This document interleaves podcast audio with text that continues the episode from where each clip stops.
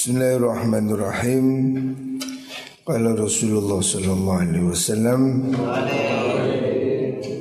Da'watul mazlum mustajabah. Niku. No? Ad-du'a'u la yuraddu bainal adhan wal iqamah.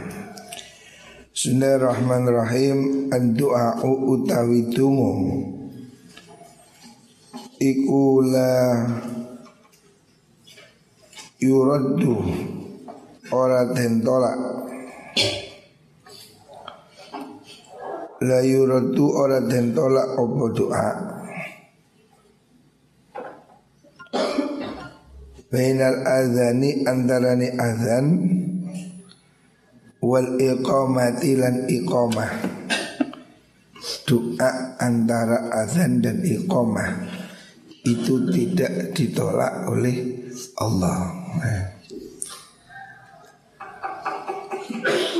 Artinya secara umum, ya secara umum di antara penyebab doa diterima oleh Allah itu ada waktu ya yang spesial ya yaitu antara apa antara azan dan iqamah.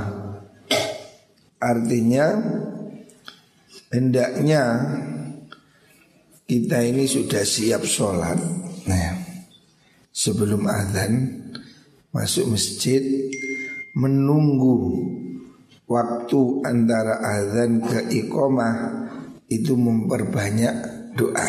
Nah, di situlah ada harapan apabila doa dilakukan sungguh-sungguh maka doa tidak akan ditolak oleh Allah Subhanahu wa taala. Doa ini seperti anak panah. Tarikannya kuat ya melesatnya lebih cepat. Nah, kalau orang berdoa ini lebih sungguh-sungguh seperti panah ditarik kuat ya tembakannya lebih keras ya.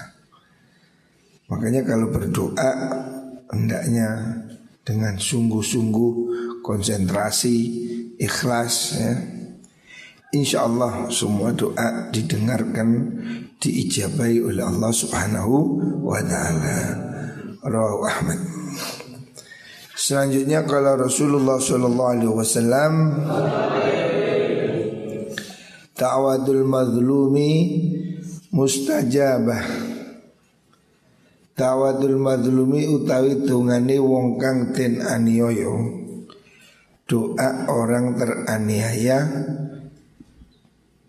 Iku mustajabah. Dan sembadani opo dakwah ya. Orang-orang yang teraniaya Itu doanya dikabulkan Allah. Sebab orang yang doa dalam keadaan dirinya terpaksa, tertindas dan tidak punya harapan selain pada Allah itu doanya lebih sungguh-sungguh ya. Konsentrasinya tinggi. Di situlah Allah akan memberikan pertolongannya Walaupun orang itu non muslim sekalipun ya. Pokok siapa pun yang dizolimi Allah itu tidak rela. Siapa pun dizolimi pasti ditolong oleh Gusti Allah. Wa ingkana senajan ono Sopo mazlum iku fajiran wong kang lajut. Meskipun dia itu bukan orang baik-baik Fabujuruhu mongko utawi lacute lacutnya itu kejahatannya fajir iku ala nafsihi ing atase awak dhewe fajir. Nah. Jadi siapa pun jangan berbuat zalim ya.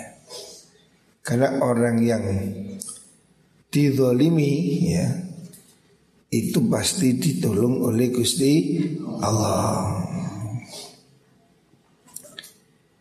Rawahut Toyalisi Selanjutnya da'uni ma taraktukum Da'uni tinggal siro ni ing ingsun.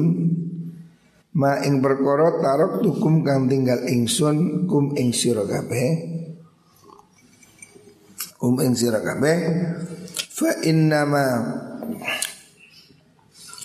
ahlaka angin ini ngerusakaken man ing wong kana kang ana sapa man iku qablakum sadurungi sira kabeh ngrusakaken apa sualuhum pitakone mengkono man kana qablakum Waktilafuhum lan persulayaane man ala anbiya'ihi ingatasi piro-piro nabine mangkana qablakum Rasulullah Sallallahu Alaihi Wasallam menyatakan supaya kamu ini lakukan saja apa yang diperintah dan jangan banyak bertanya. Yang tidak dijelaskan ya sudah Ambil yang jelas. Tidak perlu dipersulit ya. Sebab kaum yang lebih dahulu Maksudnya orang-orang Yahudi Itu dulu dihancurkan Gara-gara mereka Terlalu banyak tanya itu Dan mereka banyak Menyelesihi kepada para nabi Faidha nahitukum nalikan nyeka ingsun kum ing syura kabe an syai'in saking suci-wici. Fajtahiduhu mongko ngedono siro Fajtanibuhu mongko ngedono siro kabe ing syai' Wa idha amartukum nalikani perintah ingsun kum ing syura kabe Bisyai'in kelan suci-wici Faktu mongko nekanano siro minhu saking syek mas tum ing dalam selagine kuwasa sira kabeh. Jadi kanjeng Nabi mengatakan kalau kamu saya cegah itu berusahalah menghindari larangan.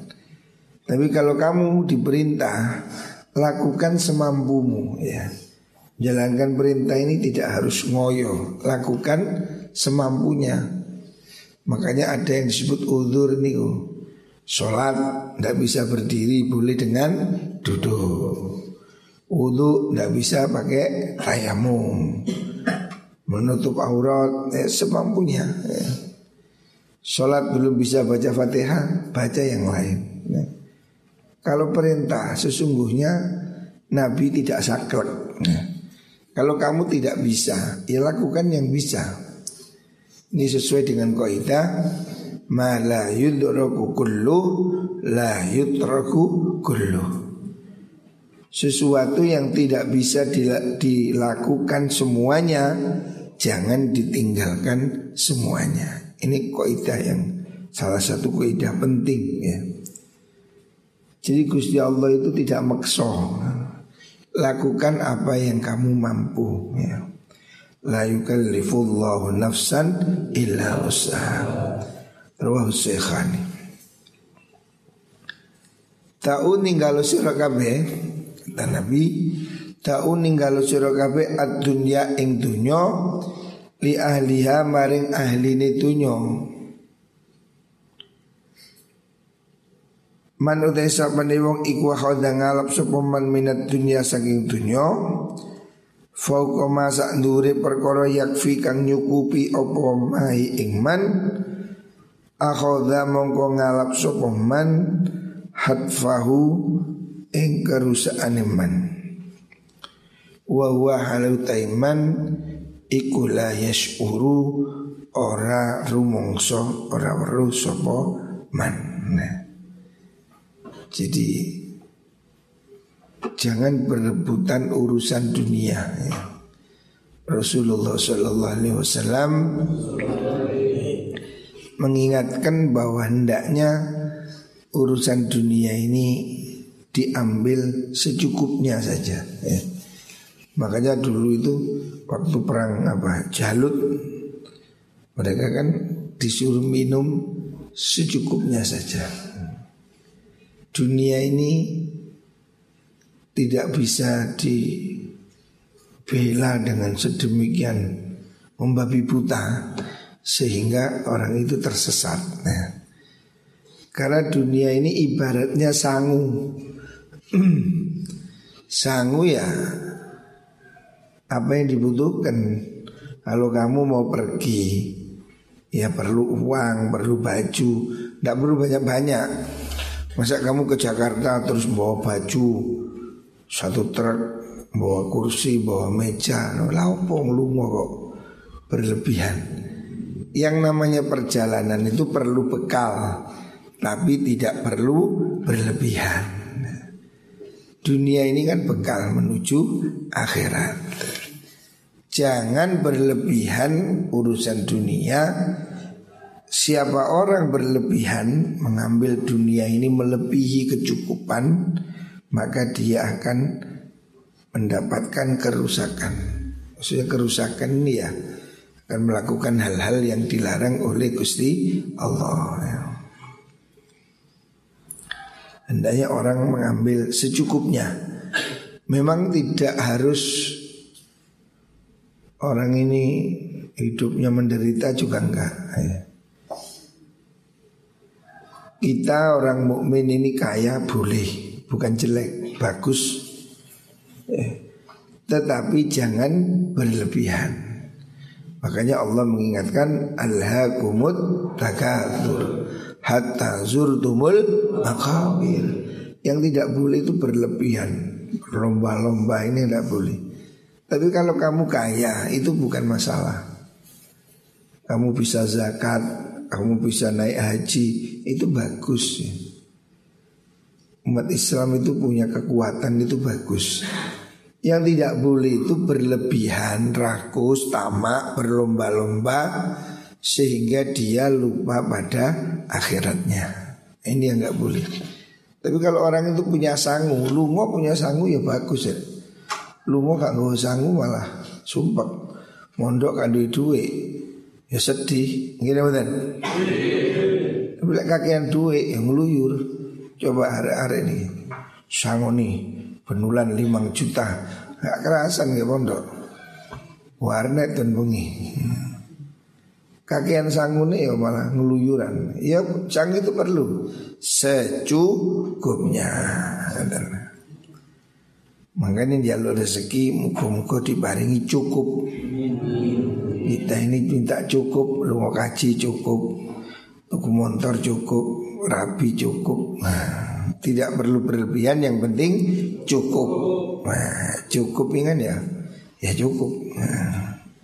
Rawahu Ibnu Anas.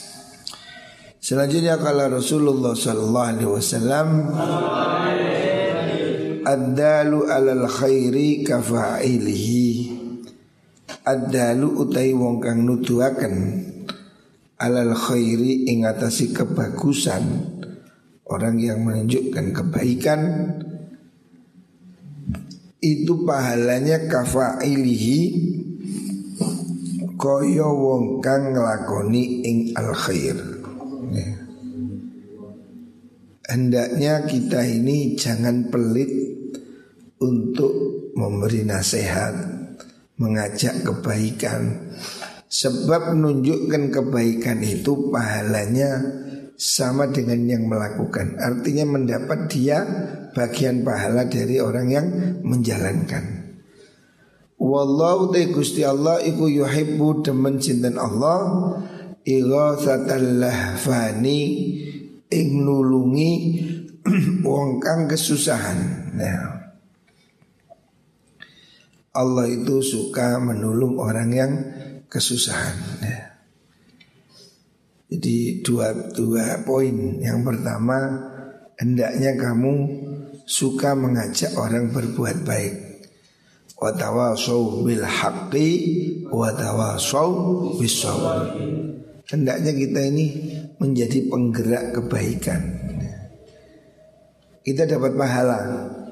Kamu bangunkan anak-anak mondok ini keamanan ataupun bukan siapa pun ya hendaknya peduli pada kebaikan. Semuanya mulai ketua kamar keamanan pengurus pondok jangan pasif. Kamu harus berusaha menjadi penggerak kebaikan. Kalau kamu menggerakkan anak ngaji seperti pagi ini oprak-oprak ada orang ngaji tidur bangunkan kamu dapat pahalanya anak yang ngaji itu ya.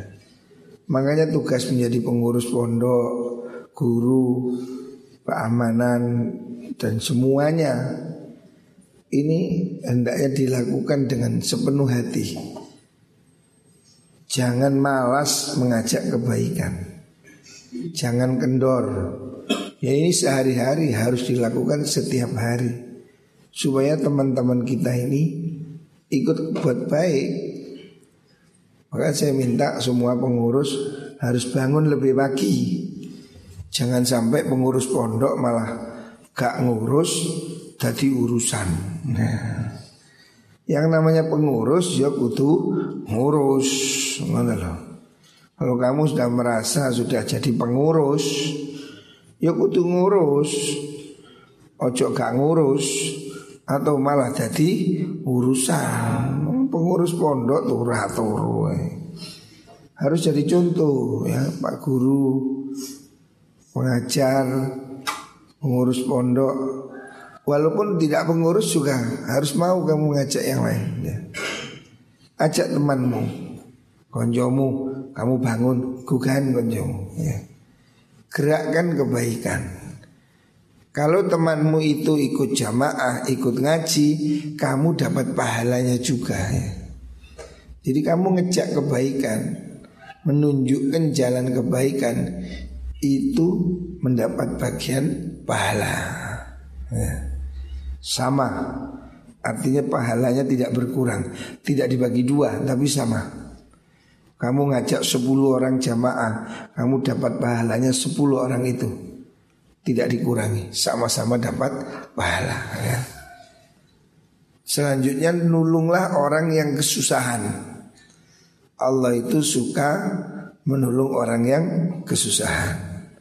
Siapa orang menolong pasti ditolong oleh Gusti Allah. Rawahu Ibnu Hamid Dunia. Selanjutnya Rasulullah Shallallahu Alaihi Wasallam bersabda, "Ad-du'a'u yanfa'u mimma nazal." Ad-du'a'u utawi tungo berdoa. Iku yanfa'u manfaati opo doa? Mimma sanging perkara nazala kang temurun opo ma? Doa itu efektif ya baik terhadap hal yang sudah turun. Ya, sudah terjadi. Seperti ya musim pandemi ini. Doa ini pasti berfungsi. Bukan berarti kalau sudah kejadian tidak ada gunanya. Tetap berfungsi. Kamu berdoa ya Allah Apa? Jauhkan dari penyakit Jauhkan dari musibah. Kalau seandainya kamu tetap kena musibah Umpamanya mentakdirin kena musibah Doa itu tetap berguna ya, Berguna Apa gunanya? Mungkin karena doa itu Kamu menjadi sabar Kan ada orang itu kena musibah Tapi hatinya tenang Sabar Bisa nerima ridho ya. Ini kan penting. Sebab tidak semua orang bisa menerima musibah. Musibah itu kalau sudah waktunya terjadi pasti terjadi. Ya hari ini orang yang sudah hati-hati, sudah jaga kebersihan, ya nyatanya sih kena corona. Dokter-dokter itu kan sudah hati-hati, sudah pakai baju tiga lapis, Secara akal kan dokter ini lebih selamat. Perawat-perawat itu.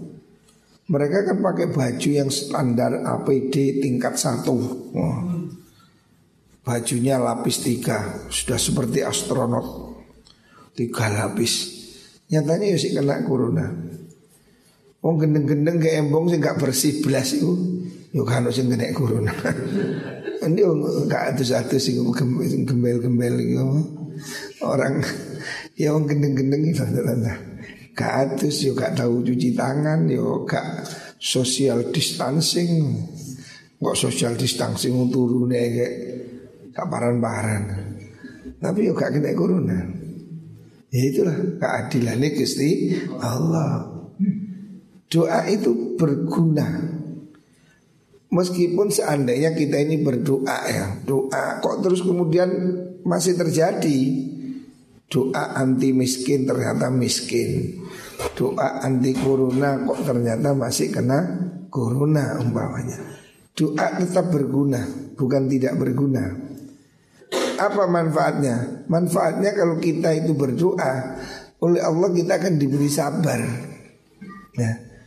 Orang sama-sama kena musibah, ada yang bisa sabar nerima sehingga dia itu bebannya enteng. Tapi ada orang yang kena musibah itu tidak terima, ngamuk, emosi, gendeng, stres. Ini kan lebih nemen. Ya. Sama-sama orang kena penyakit, ada yang kena penyakit ya sakit, tapi dia sembuh, tambah lebih baik, hidupnya jadi bagus, dia sabar, dapat pahala, ya hidupnya positif. Tapi ada yang sakit, pikirannya negatif, ngamuk, benci, dengki, macam-macam. Ya, hidupnya tambah susah, tambah menderita. Orang ini kena musibah kalau sabar ya enteng ya walaupun sesungguhnya itu berat tapi dia bisa enteng. Orang di penjara umpamanya. Orang di penjara ada yang hebat seperti Hamka penjara jadi pengarang tafsir. Bung Karno di penjara jadi presiden ya. Ada yang lain di penjara sedih, stres, bunuh diri. Orang yang di penjara stres, stres, gendeng. Sama-sama di penjara hasilnya tidak sama. Jadi bukan masalah apa yang terjadi pada dirimu, tapi bagaimana cara kamu menerima kenyataan hidupmu. Bisa jadi kamu kena musibah, tapi kalau sifatmu positif, kamu mengambil hikmahnya, jadinya positif. Tapi kalau kamu pikirannya negatif, ya semakin menderita. Sudah kena musibah, hatinya susah, sedih, gendeng, waduh, naudhu billah. Maka Nabi mengatakan doa yang fau. Doa itu tetap bermanfaat. Mimma nazalah dari sesuatu yang sudah terjadi ya atau wa mimma lan perkara lam yamzil kang durung temurun apa. Doa itu berguna untuk apa yang telah terjadi atau belum terjadi. Kalau belum terjadi, mungkin kita dijauhkan oleh Gusti Allah. Hari ini kita berdoa ya Allah, jauhkan kita semua dari corona. Ya Allah, lindungi kita dari COVID-19. Kita berdoa, kita belum kena. Insya Allah diinggirkan oleh Gusti Allah. Diinggirkan ya Allah. Dilindungi oleh Allah. Ya. Kalau belum terjadi, insya Allah dilindungi oleh Allah. Kalaupun sudah terjadi, orang itu berdoa tetap berfungsi. Apa? Sabar. Penyembuhannya cepat. Nah, tetap ada fungsi, ada gunanya ya. Fa'alaikum mongko netepono sira kabeh ibadallahi pira-pira kaulane Allah ad-du'a ing dungo. Ya, makanya kamu teruslah berdoa ya. Teruslah berdoa karena doa itu tetap positif. Baik itu terjadi atau tidak terjadi. Kalau belum terjadi, ya muka-muka dijauhkan oleh Gusti Allah. Kalau itu sudah terjadi, memang terjadi betul. Sebab itu kehendak Gusti Allah. Kamu akan diberi kesabaran, kekuatan, gitu Makanya Imam Ghazali ditanyai, apa gunanya doa? Katanya kodok itu tidak bisa ditolak. Kehendak Allah tidak bisa dihindari, ya. Kan kita semua harus percaya kodok kodar khairi wa syarrihi minallahi ta'ala. Kalau memang harus terjadi, kenapa kita masih perlu berdoa? Kata Imam Ghazali, kodok kepastian Allah termasuk dari kodok itu adalah menolak bahaya dengan sebab doa. Ya. Jadi kita berdoa itu mungkin bisa menjadi sebab untuk menolak bencana itu. Ya. Jadi bukan berarti doa itu tidak ada gunanya. Doa ini berfungsi sebagai salah satu penyebab ya. Seperti kita ini pakai tameng, nah, orang tameng. Dengan pakai tameng terhindar dari serangan. Nah, kalau bismak takdiri kena ya kena, tapi tameng ini kan berfungsi juga melindungi kita dari dari serangan itu. Jadi doa itu bagian dari takdir juga gitu. Bukan berarti nggak ada gunanya doa, oh, mesti takdir, tetap ada gunanya ya. Hendaknya kita itu tetap berdoa ya. Karena bisa jadi doa kita itulah yang jadi penyebab hilangnya musibah ataupun menghilangkan musibahnya, meringankan musibah ya. Makanya jangan lelah berdoa. Allah memerintah kita ud'uni astajib lakum. Kita ini diperintah dungo ya. Teruslah berdoa. Kita setiap hari jangan lupa berdoa. Apalagi musim pandemi ini belum selesai. Kelihatannya seperti sudah tenang orang Tapi masalah ini belum selesai. Kasus-kasus masih banyak ya. Tapi dengan kamu berdoa Sungguh-sungguh ya Kamu telah menjalankan perintah Allah.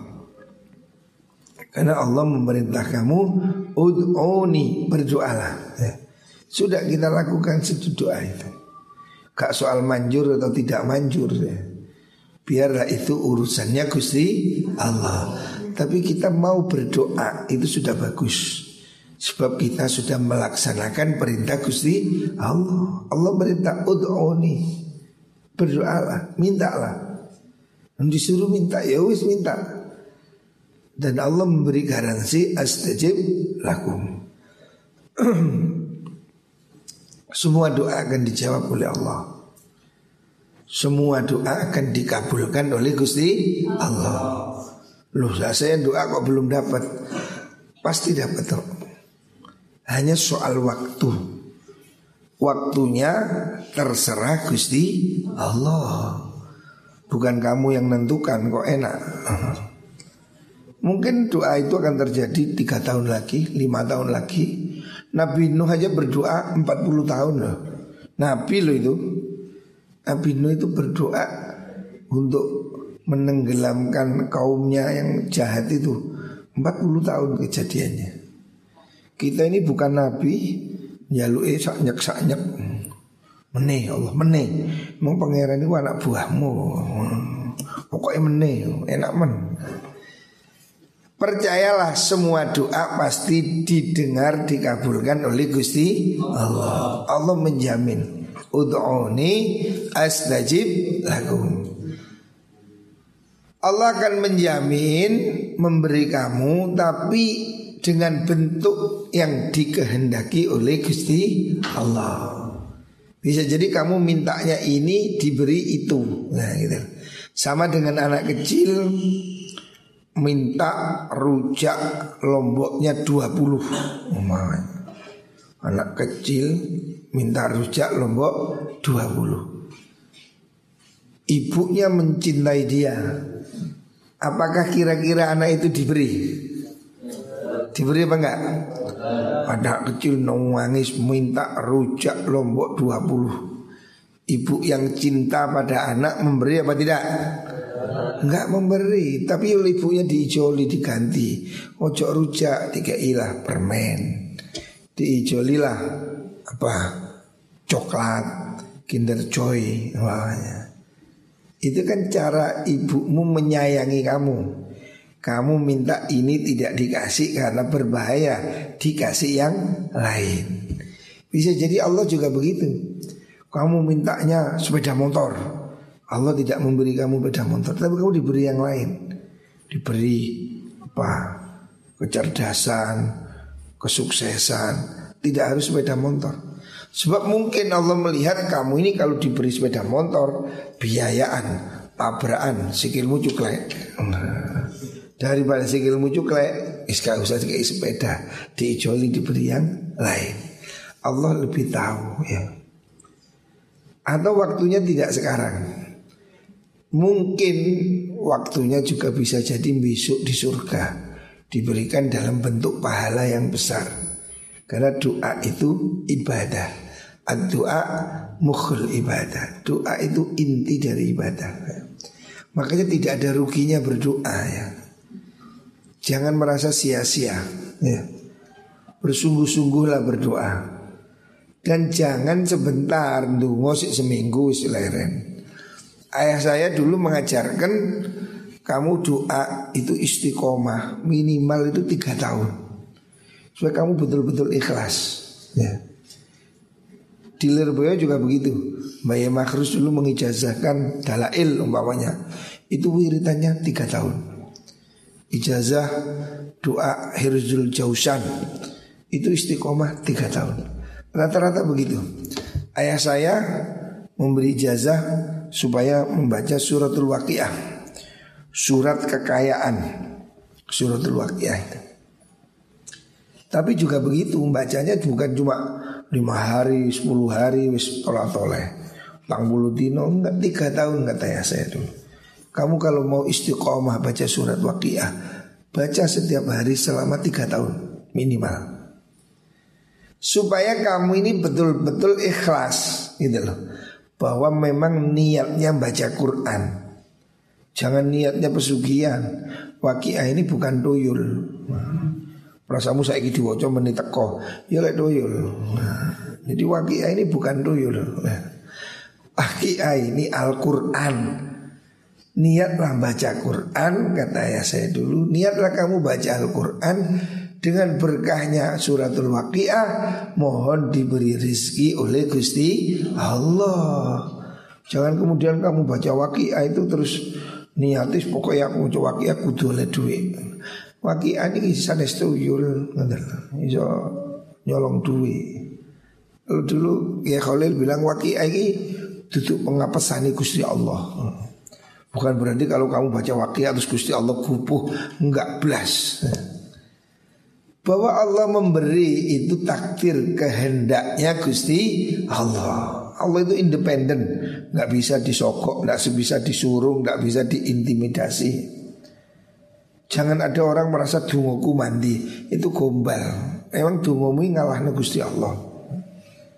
Allah memberi atau tidak memberi itu kehendaknya Gusti Allah. Bukan berarti doa kita ini doa saya mustajab, GR.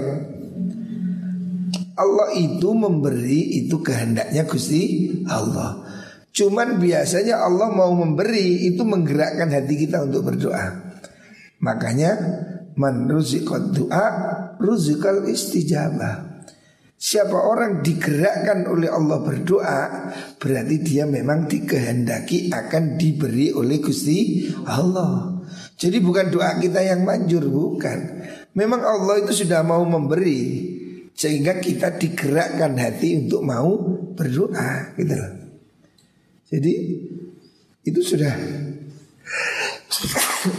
Alhamdulillah. Ya Allah Jadi yang menggerakkan berdoa itu Gusti Allah gitu loh. Kita mau berdoa, mau rajin doa Itu dikehendaki Allah memang dikehendaki akan diberi oleh Allah sehingga kita digerakkan hati untuk berdoa pada Gusti Allah. Ya, contoh konkret ini loh. Saya sejak hari setiap hari saya ngajari kamu ayo setiap hari baca suratul waqiah. Ya ada yang nggak mau baca. Oh no, ente ramadan. Ya kata, atau mari mari. Kan saya sudah lalu bilang santri habis maghrib baca Yasin, Waqiah Tabaro. Apa kabeh maca? Mboten sing gak gelem ini mbek Gusti Allah dikehendaki gak dadi sugih. Makane maca waqiah gak gelem abot. Tapi sing mbek Gusti Allah dikehendaki sugih, ya moga mbek dhek itu seneng bendino maca waqiah rajin. Pada saat tertentu diberilah dia oleh Gusti Allah. Jadi kita ini sebetulnya menjalankan skenario nya Gusti Allah. Mau berdoa itu berarti dikehendaki baik oleh Gusti Allah. Mau wiritan itu kehendak Allah. Jangan kamu merasa itu wiritan gak oleh apa-apa. Enggak, mau wirid itu sudah kehendaknya Gusti Allah. Makanya laulal warid lama kanal wirid. Kalau tidak ada gerakan cahaya dari Allah warid, lama kanal wirid, tidak ada wirid. Saya ngajarin kamu habis sholat semua santri wiritan. Apakah semua wiritan? Boten yono ya sing gugur-gugur, tulinan yono. Ya, ya kayak ngaji kan ono sing nyekel kitab, ono sing iku dilun. Itu dumane ngono aja. Tidak semua orang mau wiritan, gitu betul? Walaupun sudah saya jelaskan faedahnya wirid ini, faedahnya ini, tapi tidak semua orang mau melakukan. Faedahnya surat waqiah begini, siapa orang setiap malam baca surat waqiah tidak akan miskin selamanya. Tapi ono sih nggak gelem mojo, padahal wis tak. Ya berarti memang dia belum dikehendaki oleh Gusti Allah. Gusti Allah nggak menakdirkan dia jadi orang kaya. Makanya dia tidak mau wiritan surat Hakiyah. Tapi ada orang yang boleh Allah ditakdirkan kaya, ya wiritannya sergap menjadi sebab dia dimudahkan rezekinya oleh Gusti Allah. Jadi doa itu ada manfaatnya. Jangan merasa doa tidak ada gunanya, sangat berguna. Ya. Sama dengan wirid. Iku wiritan tok gak oleh apa-apa. Lu gelem wiritan berarti oleh apa-apa. Sebab kalau tidak digerakkan hatinya oleh Allah, pasti dia tidak mau wiritan.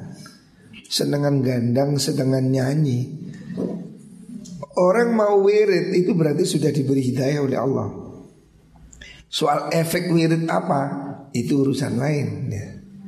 Makanya Imam Atok mengatakan la dal wirda illal jahul. Tidak meremehkan wiritan kecuali orang yang sangat bodoh. Bukan jahil, jahul, goblok nemen. Goblok nemen apa? Telpok. Bukan hanya telmi, kalau telmi itu kan kendu, ini telpok. Telatih ngepok. Mau wirid itu berarti sudah dikehendaki baik oleh Gusti Allah. Kalau tidak dikehendaki Allah, orang itu gak gelem wiritan. Jadi kamu habis sholat mau duduk wiritan, itu berarti kamu sudah dapat kebaikan, dapat warid. Ya. Makanya muka-muka kabeh diberi petunjuk Allah Subhanahu wa taala. Rajin berdoa, rajin baca Quran, itu akan jadi jalan Allah memberi kita semua nih. Muka-muka semuanya dikabulkan cita-citanya oleh Allah Subhanahu wa taala. Diberi kesehatan, diberi kesembuhan ya. Diberi rezeki usia yang penuh barokah. Amin Allahumma amin.